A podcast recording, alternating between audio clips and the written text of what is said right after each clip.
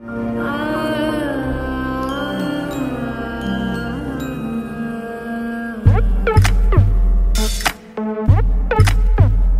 देश के सबसे जाने माने आरजेस में से एक हैं। कितने नौटी हैं आप। जो हंसाते भी हैं और दिल को छू जाते भी हैं। तू मेरी जुएँ देख दे मैं तेरी जुएँ लोगों को मुर्गा बनाकर समाज को जगाते भी हैं। काश ये आवाज़ मेरी सब सुन लेते। हर किसी की बोली बोलकर सबको अपनाते भी हैं। बच्चे। गाँव से लेकर शहर तक एक सेल्समैन से लेकर आरजे तक आरजे नावेद की ज़िंदगी का सफ़र।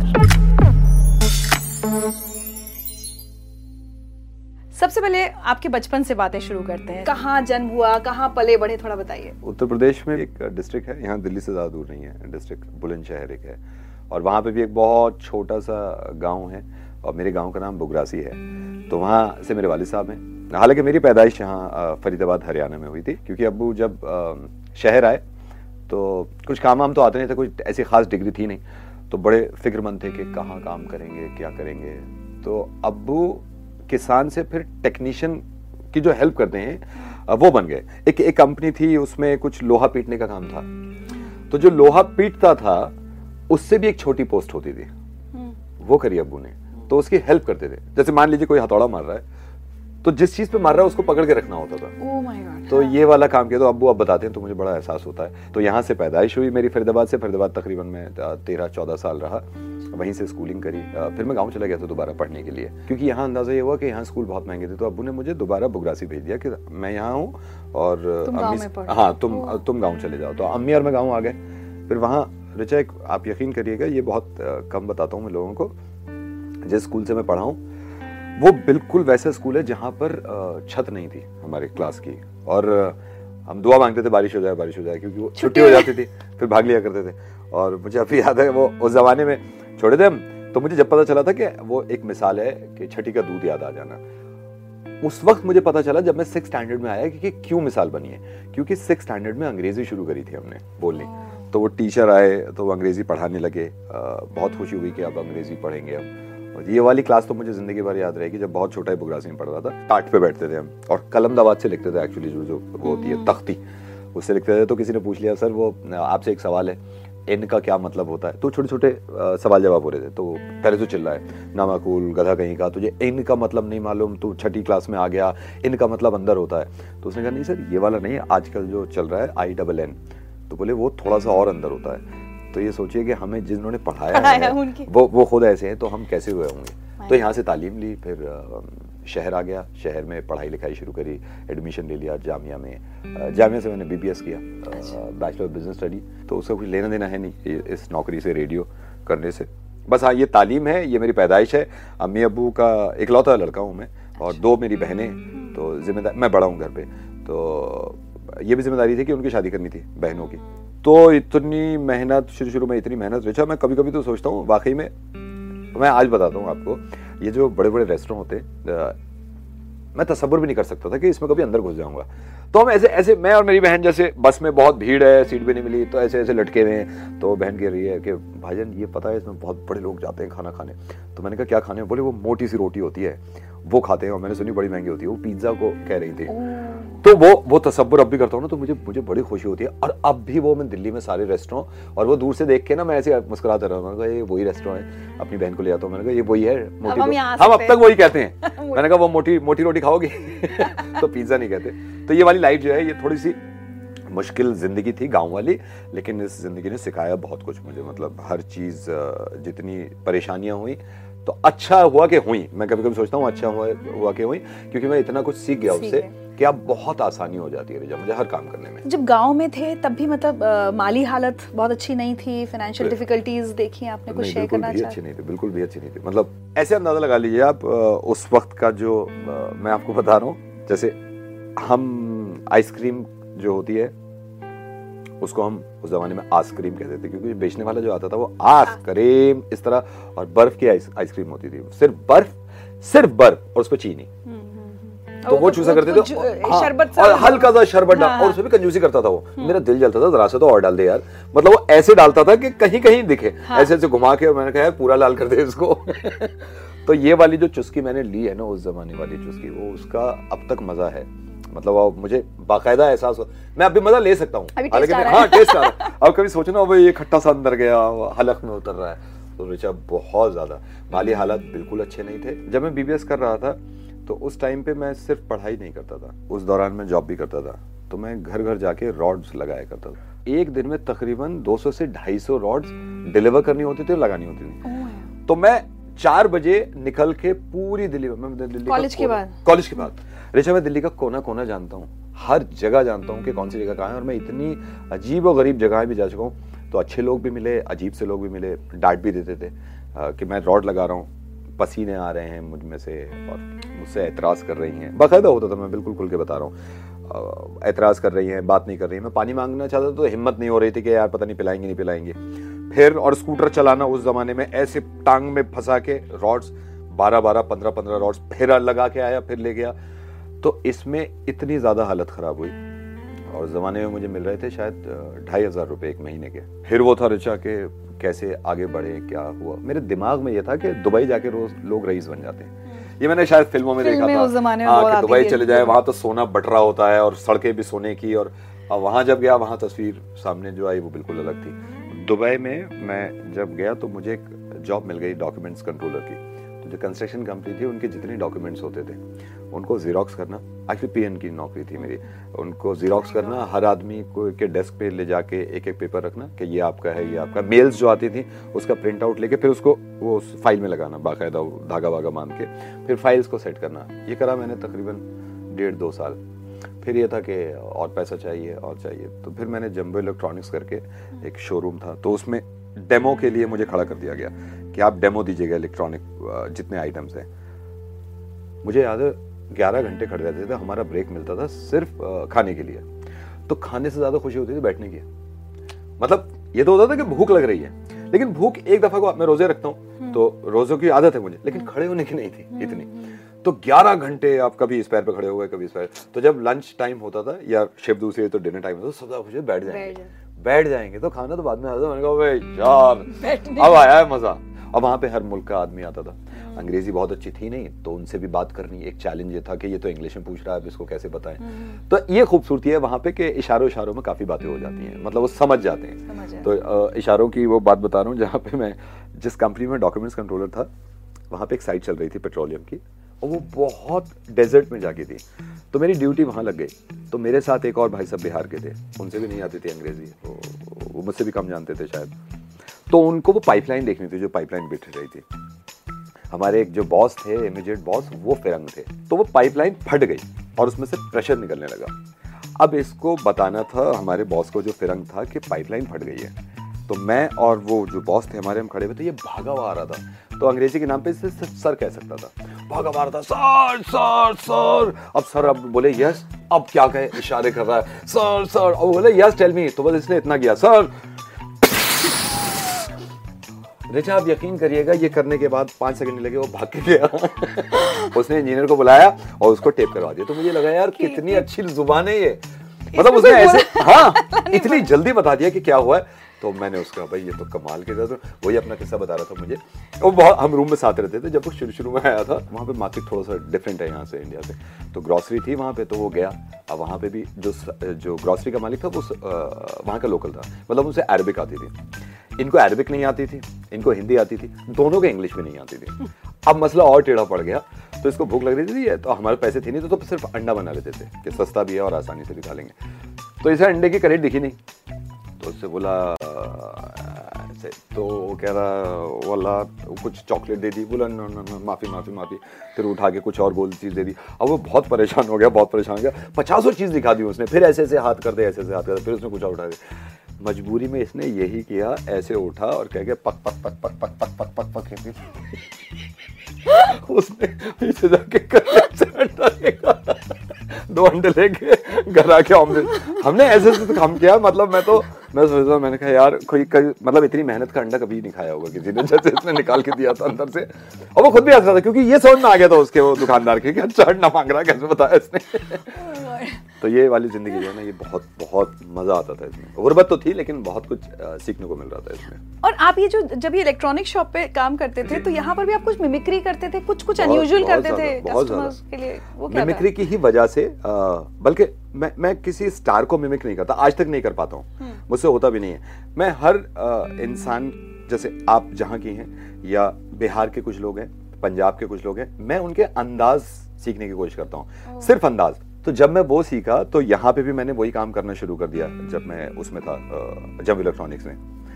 फिर बीच में क्या हुआ, मेरी वालदा का फ़ोन आया कि मेरी तबीयत बहुत ख़राब है, वो हार्ट पेशेंट है। तो मुझे आना पड़ा वो छोड़ के, जब इलेक्ट्रॉनिक्स तो मुझे किसी ने बताया कि यहाँ पे अगर आवाज़ का ही काम करना है तो कॉल सेंटर बेस्ट है, जिसमें सिर्फ़ आवाज़ का काम होता है, ना आपको कुछ लिखना है, ना आपको दिखना है कहीं। तो मैंने एयरटेल में उस ज़माने में भारती का एक लैंडलाइन टचटेल हुआ करता था, उसके उसके कॉल सेंटर में नौकरी कर ली।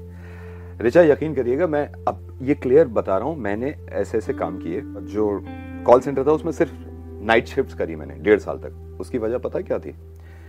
क्योंकि मैं लड़की बन के कॉल लेता था। बेस्ट पार्ट ये था कि ज़्यादातर लड़के कॉल करते थे रात में। उनको कोई प्लान नहीं लेना होता था। वो सिर्फ़ मेरा प्लान पूछते थे।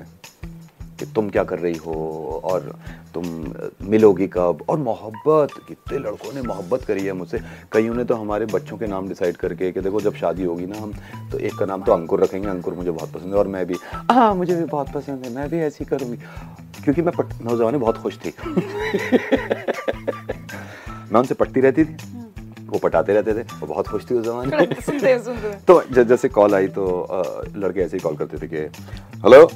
हाय तो मेरी हँसी इतनी मशहूर हो गई थी वहाँ। मैं आपको अभी बताती हूँ आप दो मिनट लाइन पे रहिए। उसके बाद कहने के बाद बस वो लाइन पे आ जाता था सीधा।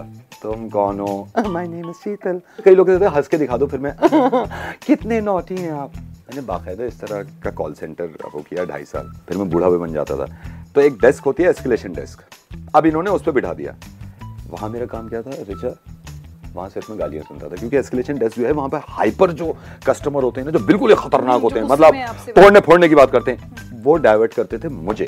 और वजह क्या थी? क्योंकि मैं बूढ़ा होता था तो बहुत सारे गुस्से वाले कस्टमर जो हैं वो थोड़े ठंडे हो जाते थे क्योंकि जईफ Oh लोगों से हम्म। ऑब्वियसली नहीं करते ज़्यादा बदतमीजी तो वो चिल्ला रहा है चिल्ला रहा है फिर मैं शुरू हो जाता बच्चे मेरे को बताओ क्या परेशानी है? तो कहता चाचा जी आप कहाँ आ गए लाइन पे यार उसको दो ना जो एजेंट है आपको उसको मैं सीधा करता हूँ अभी। नहीं बेटा वो भी मेरा बेटा है तो भी मेरा बेटा।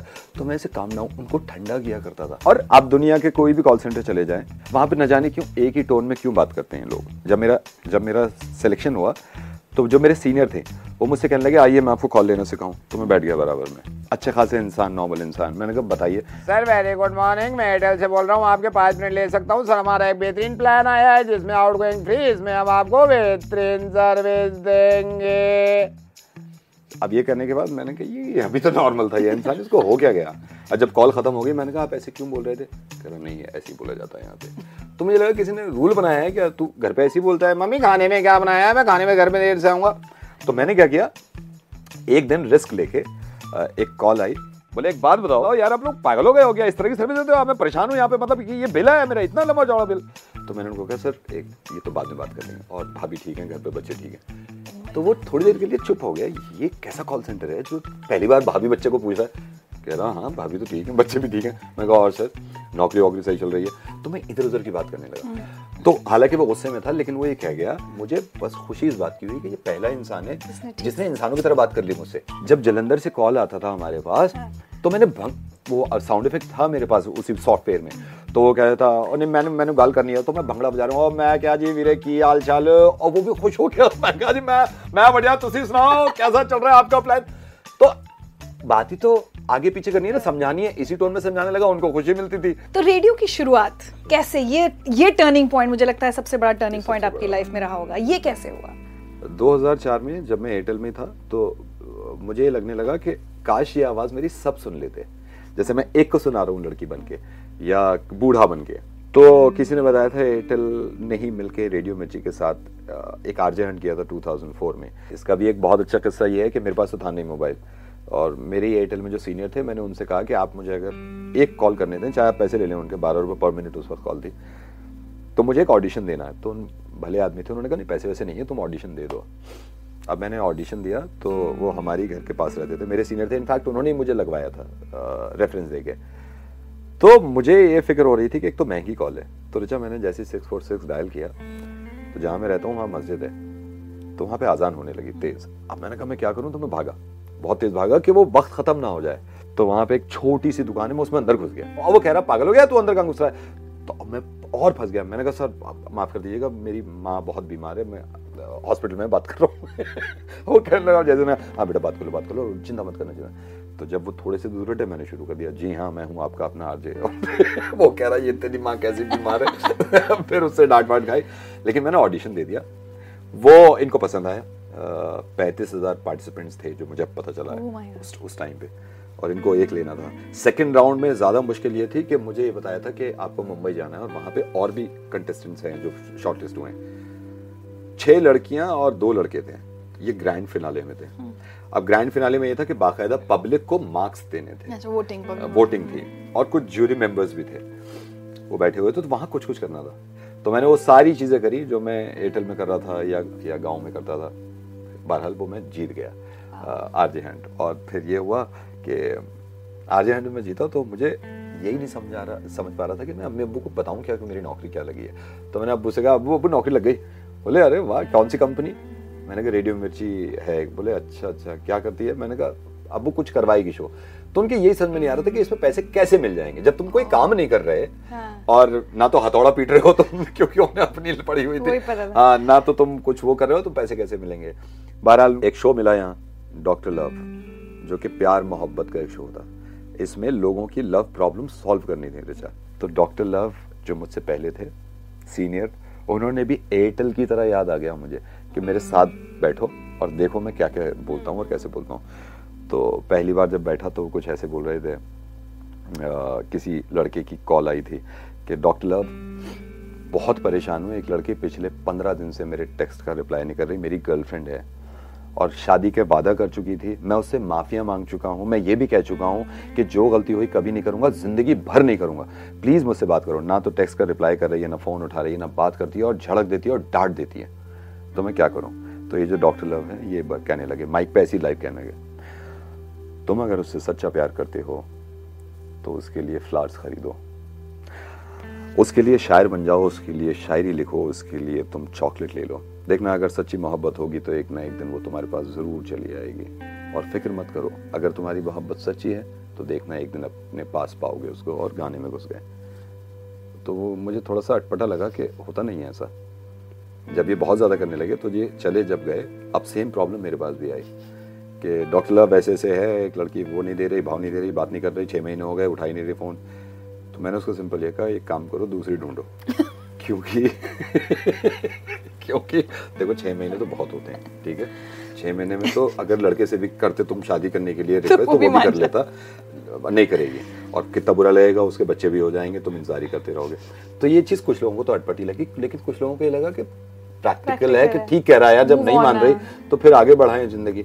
तो ये चीज़ लोगों को पसंद आने लगी। कुछ दिन के लिए डॉक्टर लव चला। अगेन टोटल फ़िल्म ही मिला जिसमें मैं रिव्यू करता था। मुझे फ़िल्मों का पता ही नहीं था तो वो मैं ऐसे करता था। कि जब मैंने टाइटैनिक देखी तो मेरे ये समझ में आया कि एक जहाज़ है बहुत बड़ा और उसमें दो लड़का लड़की आपस में मोहब्बत करते हैं। और मोहब्बत करने के बाद आइसबर्ग में चला गया जहाज़ और वो डूब गया और सब मर गए और ये बच गई केट विंसलेट तो मैंने ऐसे शुरू किया कि यू लक्कड़ का इतना बड़ा जहाज़ बना दिया है ड्राइवर साहब चला रहे हैं।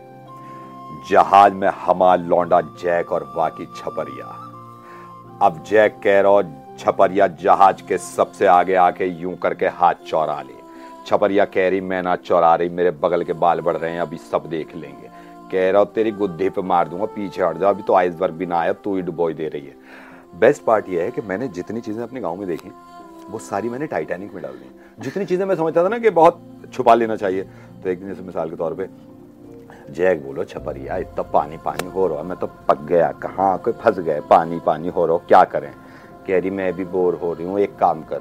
वो खेले आए हैं खेल खेल है। बोले क्या खेल खेल है? बोले यूँ उंगली रख हाथ रख और ये वाला खेल खेले है गुड़ चिपक चिपक मक्की भिनक भिनक अब जब ये मैंने कहा गुड़ चिपक चिपक मक्की भिनक भिनक तो आधी दिल्ली को पता ही नहीं था ये गेम क्या है। हमारे गाँव में खेला जाता था। ऐसे बच्चे रख लेते एक लड़का रख रहा है बाकी सब ऐसे हाँ, और ज- जल्दी से पकड़। लिया। फिर कभी ऐसे कर हाँ जो चीज़ मैंने अपनी वालदा की भी देखी जो बहनों की वो भी डालता था कि छपरिया एक दिन कह रही जैक देख कितनी बड़ी बड़ी मछलियाँ दिख रही हैं, कितना प्यार मंजर लग रहा है। टाइटैनिक डूबने से पहले मेरी एक चाहत है। बोला, क्या? क्योंकि तू मेरी जुएँ देख दे, मैं तेरी देख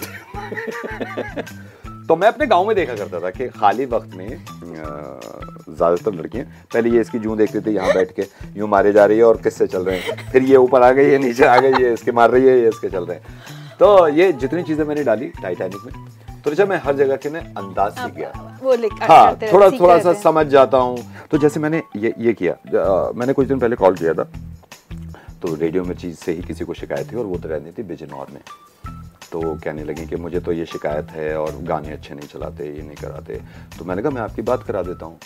हमारी मैम है। तो बोली हाँ बात कराओ मुझे करनी है बात। अब मैंने उनसे बात करी। मैंने कहा जी आप वालेकुम कैसी हो?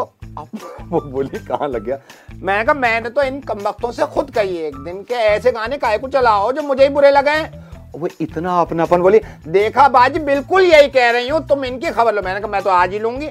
आज दोपहर में ही देखो, इनसे कह कह के थक गई वो रात को इतने तेज गाने, इतने तेज गाने, हनी सिंह का मुँह फोड़ दूँ जाके, कुछ जगजीत सिंह लगा लिया करें। तो कह रही तो उसे लगा कि सारी बातें मैं उससे कर रही हूँ। इतनी खुश हुई, बाजी, आओ किसी दिन घर आओ, बिजनौर आओ। तो मैंने कहा नजीबाबाद की की थी। अब प्रैंक्स प्रैंक्स में भी कुछ डिफरेंट करना चाहा वरना प्रैंक्स एक जमाने से पूरी दुनिया में हो रहे हैं। आपके प्रैंक्स की एक खास बात जो लोगों से जो फीडबैक मिलता है एक तो ये कि कुछ जगहों पर प्रैंक्स बहुत वल्गर हो जाते हैं जो कि लोग कहते हैं कि नावेद के नहीं होते फैमिली के साथ सुन सकते हैं। और दूसरा अब आपने जो हाल में मुझे लगता है ज़्यादा शुरू किया है हम्म। कि प्रैंक्स के ज़रिए आप एक सोशल मैसेज भी देने हाँ, की कोशिश कर रहे हाँ, हैं ये दो चीज़ें ये हो गई या हमेशा सोचा कि नहीं चाहे कुछ भी हो जाए कंटेंट वलगर नहीं होना चाहिए? हाँ वल वलगारिटी तो मेरे समझ में नहीं आता लोग वलगारिटी को ह्यूमर क्यों समझते हैं? ये मतलब मैं नहीं समझ पाया। मिसाल के तौर पे अगर कोई ऐसा नहीं है कि मेरे बिल्कुल साफ़ सुथरे प्रैंक्स हैं। कई बार ऐसा हुआ है कि उसमें बीप्स लगी हुई होती हैं। लेकिन मिसाल के तौर पे अगर कोई एक मिनट का कॉन्वर्सेशन है और मैं सब पे beep beep beep beep beep beep beep लगा दूँ तो नहीं आएगी उसमें हँसी। सोशल जो आप कह रही हैं कि उसमें एक मैसेज हो ये कहीं से आई नहीं ना मैंने सोचा। ये हो गया। ये हो क्यों गया? क्योंकि अ, अ, मैं आपको बताता हूँ। बहुत साल पहले दिल्ली में सीरियल ब्लास्ट हुए थे। और उस वक्त मैं रेडियो कर रहा था। और उस वक्त भी रोज साढ़े सात बजे मुर्गा जाया करता था प्रैंक कॉल जो कि बहुत फनी हुआ करता था। 2005 2005 में। अब ये चैलेंज था कि उस वक्त खास तौर से इंतज़ार करते हैं लोग मुर्गे का। तो मैंने ये सोचा कि इसका फ़ायदा उठाता हूँ क्योंकि सब लोग जुड़े हुए होंगे उस वक्त ट्यून इन करके रखेंगे कि साढ़े सात बज गए मुर्गा आ गया। तो मैं क्यों ना फ़ायदा उठा लूँ वक्त का उसी वक्त मैंने एक मैसेज देना चाहा। और मुर्गे के ही अंदाज में। अ, मिसाल के तौर पे ब्लड डोनेशन के लिए कि अगर किसी को खून चाहिए तो आप उसकी मदद कर दें जाके। तो मुझे लगता है कि कहने का तरीका रचा होना चाहिए घुमा फिरा के अगर बताया जाए और उनकी वो होता है ना रग पकड़ लो उनकी और दिमाग पे हिट कर जाए कि अबे यार कैसे घुमा के और क्या चीज़ बताइए ताकि मेरे घुस गई दिमाग में।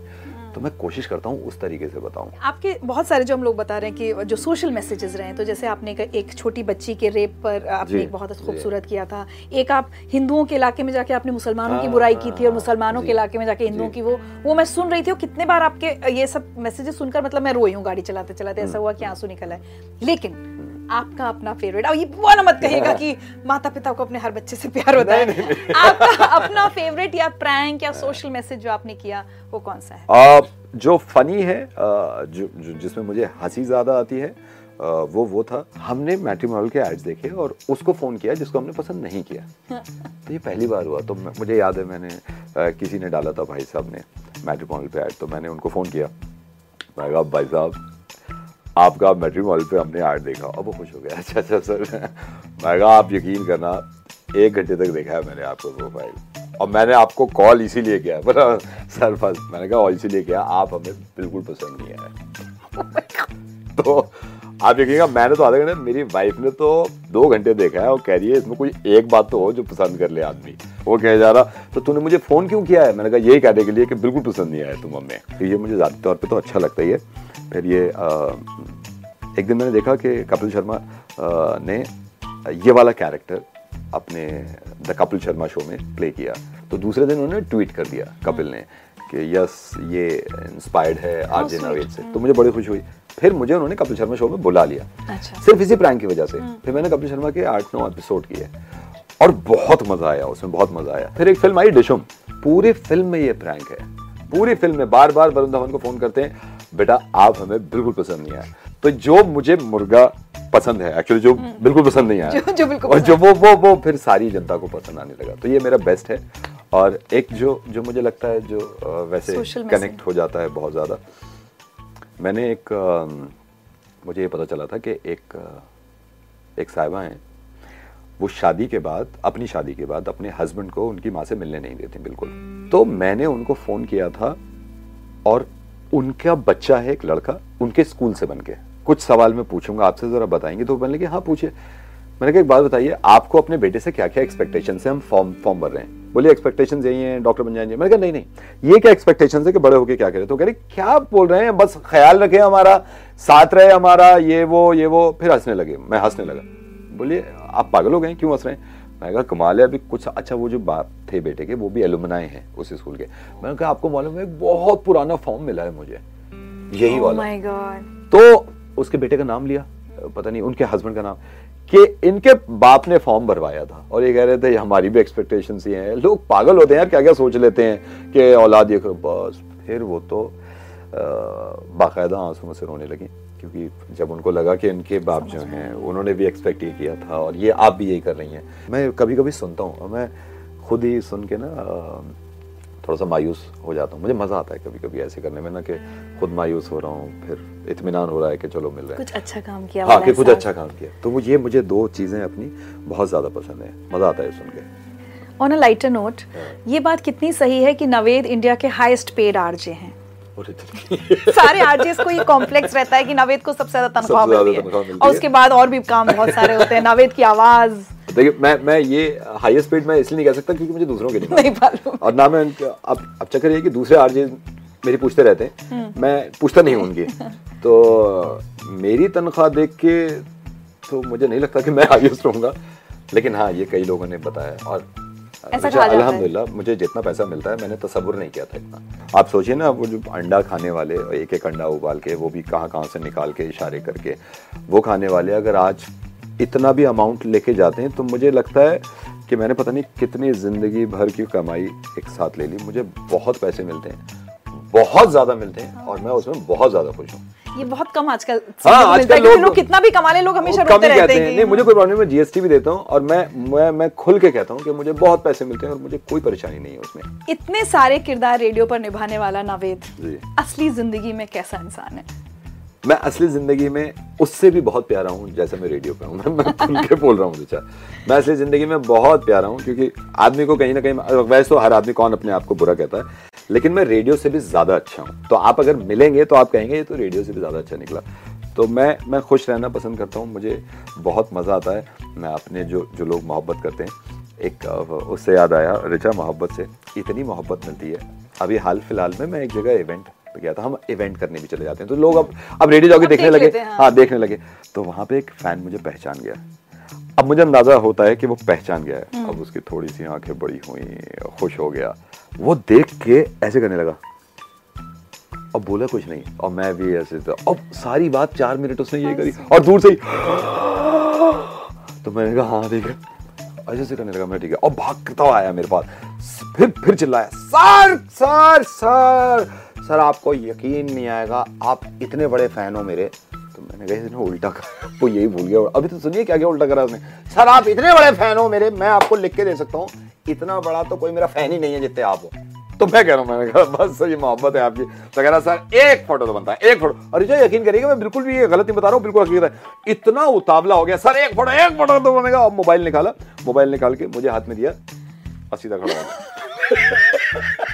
पता मैंने भी, मैंने कहा, सर, बहुत प्यारे हैं। Thank you so much sir ऐसे ही लग रहा हो, आप काम करते रहो कि अच्छा हो मैं बाद में सोच रहा हूँ घर जाकर नवेद तो आई नहीं। तो बहुत ज़्यादा उतावले हो जाते हैं, बहुत ज़्यादा। तो ये फ़ैन मूवमेंट तो मैं जीता हूँ। कई लोग सिचुएशन नहीं देखते। और आके सामने खड़े हो जाएँगे। हाँ मैंने कहा, बढ़िया। हंसाना? हम मॉल में खरीद रहे हैं, कुछ मैं किसी के साथ हूँ, हमें हंसाओ ना। तो मैंने कहा, मैं तो नहीं नहीं थोड़ा तो हंसा दो। मतलब मैं कई बार मैं इग्नोर भी किया मैंने कहा अभी थोड़ा सा नहीं थोड़ा सा तो मैं गुदगुदी कर देता हूँ उसके और क्या करूँ? मैंने कहा मज़ा आता है फ़ैन से बहुत ज़्यादा. कई बार अपनी ज़िंदगी में कोई समस्या चल रही है तबियत ठीक नहीं है घर में तनाव है पेरेंट्स की तबियत ठीक नहीं है लेकिन यहाँ आके आपको लोगों को हंसाना हंसाना है मैं हमेशा सोचती हूँ ये काम कितना मुश्किल होता है। कई बार ऐसा हुआ है मुझे मेरी भी नाराज़गी हुई है जैसे ऑफ़िस में किसी से खटर पटर हो गई। तो बहुत मुश्किल हो जाता है कि उस वक्त मैं कैसे बोलूँ। तो मैंने उसके लिए कुछ तरकीबें सोच रखी हैं कि मैं बहुत तेज गाना और करके ना सब दिमाग से निकालो दिमाग से निकालो निकालो। और हमारे ऑफ़िस में, क्योंकि मैं मॉर्निंग करता हूँ तो खूबसूरती है उस वक्त की कि मैं, मेरे प्रोड्यूसर और सिर्फ़ एक गार्ड साहब होते हैं। तो जो भी गार्ड साहब होते हैं मैं उनसे बात करता हूँ तकरीबन 20-25 मिनट तक रोज। वो बिहार के होते हैं अ, कभी झारखंड के होते हैं। उनसे बात करने में सब भूल जाता हूँ। मैंने कहा भाड़ में गई यार परेशानी। ये इंसान प्यारा है यार इससे बातें करो। वो ऐसी ऐसी मज़े की बातें बता रहा है। तो मैं पूछता था जैसे आपके ज़माने में कैसे रेडियो होता था? अब मुझ मेरे मुँह पे कह रहे थे। एक गार्ड साहब ने कहा था एक बात बताएँ आपको बुरा तो नहीं मानेंगे? मैंने कहा नहीं। एक ढेले का रेडियो नहीं करते हैं आप। मैंने कहा अच्छा एक दे क्या बकवास कर रहे हैं? इनको बोलिए बंद करें। हमारे जमाने का होता तो रेडियो मन्ना डे गा रहे हैं तो मन्ना डे गा रहे हैं। तो उस टाइम पे मुझे बुरा भी लगता है ऐसा कलेजे से लगा लूँ यार कितना अपनापन है इसमें कि बिल्कुल साफ़ कह दिया इसने। तो आप एकदम असली ज़िंदगी से इतने कनेक्टेड रहते हैं लोगों से कनेक्टेड रहते हैं ताकि वही चीज़ रेडियो पर निकल मुझे मुझे कभी कभी लगता है कि अगर आपको बहुत ऊपर जाना है ना तो कोशिश करिए पहले जितना नीचे जा सकें। तो और कई लोग ना बहुत ऊपर पहले जाने के बीच में टंग जाते हैं फिर वो ना तो नीचे आ पाते हैं उनके प्रॉब्लम ये नीचे भी नहीं आ पाते और ऊपर तो जा ही नहीं सकते तो ज़िंदगी उनकी ऐसी टंगी हुई रहती है। तो मैं कोशिश करता हूँ कि जितना हो सकता है एक एग्ज़ाम्पल दूँ मैं आपको। पुरानी दिल्ली लोग खाने के लिए जाते हैं मैं बातें सुनने जाता हूँ। इतना कॉन्टेंट मिलता है वहाँ से। तो एक चचा और चची हैं बाड़ा हिंदू राव की तरफ़ रहते हैं वो। तो मेरी उनसे दोस्ती सी हो गई है। तो ये चचा मियाँ जो हैं ये एक ज़माने में पेंट किया और पेंट वालों को पुताई वाला कहते थे आप। तो आपको अगर याद हो तो मैं एक दिन गया मैंने कहा और चची का मूड खराब था। मैंने कहा चची क्यों परेशान सी लग रही हैं? अरे नावेद क्या परेशान लग रही हूँ तेरे चचा ने तो खून पी रखा कुछ ही ना किया। पूरी ज़िंदगी बीड़ी पी बीड़ी पी। मैंने कहा अच्छा फिर चचा बैठे हुए थे बीड़ी भी जब भी पी रहे हैं। मैंने कहा चचा आपने कुछ किया ही नहीं इतनी परेशान है। क्यों गया आप? कमाल कर रही है। इनसे पूछो पुताई ना करी हमने कितनी पुताई करी है। इन्होंने क्या कहा? हाँ तुमने पुताई करी तुमने इतनी पुताई करी ये आसमान पहले पीला था तुमने पोत के नीला कर दिया।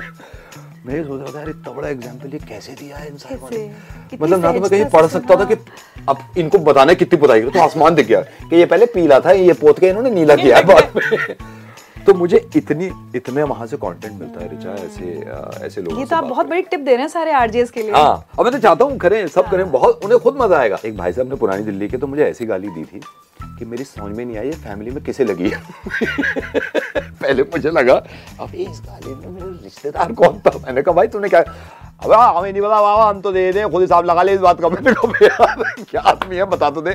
तो बहुत मज़े के लोग होते हैं। अच्छा रेडियो में रहकर हम लोग बहुत सेलिब्रिटीज के इंटरव्यूज़ करते हैं। आपके बहुत फैंस हैं लेकिन आपका वो फ़ैन बॉय मोमेंट किस सेलिब्रिटी को देखकर हुआ था और क्या सवाल पूछे थे आपने? जिन जिनको जिनको मैं देखना चाह रहा था कि पहली बार जब मिलेंगे हाँ। कैसा होगा। बच्चन साहब से जब पहली बार मिला था थोड़ी देर के लिए तो पहले मैं ये देख रहा था कि कोई और तो बिल्कुल ऐसे ही हमारे जैसे। मतलब ऐसा होता है ना कि कई बार दिमाग में होता मेरे साथ ये बहुत होता है कि यार इनको नींदे कैसी आती होंगी? इनको खर्राटे आते होंगे नहीं आते होंगे? मतलब मैं ऐसे ही सोचता हूँ कि। सुष्मिता सेन? खर्राटे लेती होगी या नहीं? या खाना क्या करते होंगे? या खाना हजम ठीक हो जाता होगा इनको? या कैसे हाजमा होता होगा? मैं तो बहुत कंपेयर करता हूँ। तो सब ऐसे ही हैं। हमारे जैसे ही हैं और बहुत अच्छे हैं। तो मुझे तो अमिताभ बच्चन साहब शाहरुख खान से मिलकर बहुत पहली बार अच्छा लगा था क्योंकि हमने दिल्ली का डॉन शुरू किया था और डॉन रिलीज़ हुई थी। तो उनकी तरफ़ से आया था कि हम दिल्ली का डॉन और डॉन टू को क्लब करना चाहते हैं। ओह वो खुशी के ठिकाने नहीं थे कि शाहरुख इंटरव्यू भी करेंगे और मैं वहाँ जाऊँगा भी। वो वाला फ़ैन मोमेंट जब मैं मैं खुद फ़ैन बना था वो वो अल्टीमेट था। खाली वक्त में आरजे नवीद क्या करना पसंद करते हैं जब रेडियो से दूर होते हैं दुनिया से दूर होते हैं? खाली वक्त में मैं दोस्तों के साथ रहना पसंद करता हूँ क्योंकि दोस्तों से मुझे रिचा इतनी चीज़ें मिलती हैं सीखने की। मेरा एक बहुत अच्छा ग्रुप है जो स्कूल के जमाने से है और अब तक है। बचपन की दोस्तों का फ़ायदा है वो आपको हवा में नहीं उड़ने देते हाँ पर रखते अरे हैं। क्या बात कही है? वो ही दुनिया में एक ऐसे हैं जो मेरी औकात दो दो मिनट में दिखाते रहते हैं कि यहीं बैठा रहे समझ गया? होगा तो रेडियो जॉकी कहीं का होगा। ज़्यादा सेलिब्रिटी मत समझना समझो ये आपके साथ होता है ना बहुत ज़्यादा। तो ये वाकई में आपने बिल्कुल दिल की बात कही है कि सिर्फ़ वही लोग ऐसे हैं जो मेरे सामने ऐसे बोल सकते हैं। मतलब मेरे रिश्तेदार भी नहीं कोई भी नहीं दोस्त।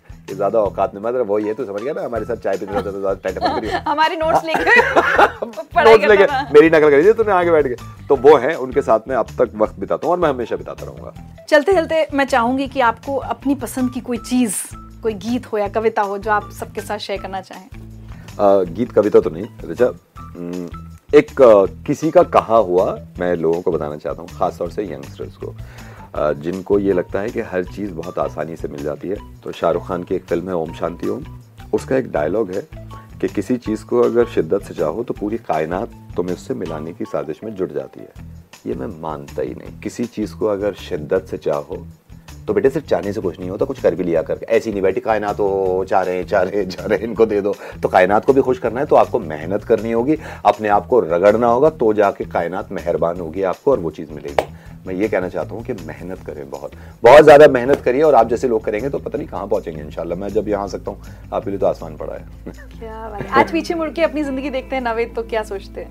कहाँ से आए मैं मैं देखता नहीं डर के मारे मैंने कहा यार मैं ऐसे ऐसे करूँ बोलो, पीछे भूत खड़ा है। तो मैं वाकई में नहीं, ये मज़ाक कर रहा हूँ। मैं हमेशा देखता हूँ और हमेशा सोचता हूँ, जब जब मैं किसी अच्छे आइसक्रीम पार्लर में जाता हूँ, मैं वो वाली आइसक्रीम ज़रूर याद करता हूँ जिसमें ऐसे घुमा के सिर्फ़ दो लेयर मीठे की डालता था।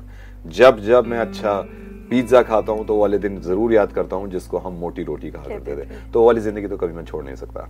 बाकी और आज मैं ये कह सकती हूँ कि नवेद की कहानी सुनकर मुझे लगता है हर यंगस्टर को ये हिम्मत ज़रूर मिलेगी कि अगर ये कर सकते हैं तो वो तो क्यों नहीं वो तो सब कुछ कर सकते हैं और इंशाल्लाह करेंगे। थैंक यू सो मच के लिए शुक्रिया। एक छोटा सा तोहफा हमारी तरफ़ से आपके लिए। बहुत बड़ा है माशाल्लाह। और ये खूबसूरत तोहफा है।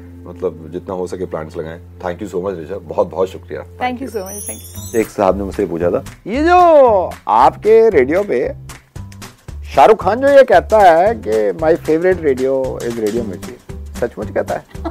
या कहलवाते हो? तो मैंने कहा तूने ये रेडियो के लिए क्यों पूछा है? सिर्फ़ ये जो कटरीना लक से नहाती है उससे जाके पूछा तूने कभी ये बाकी में नहाती है? सोशल मीडिया के अलावा कहीं कोई परेशानी नहीं है लगता है ऐसा है कि आप जंग को तैयार हैं सब। अब तो बस आर्या पार। दो और साथ रह ही नहीं सकती नहीं रह सकती। लॉग आउट करके सब ठंडा हो जाता है।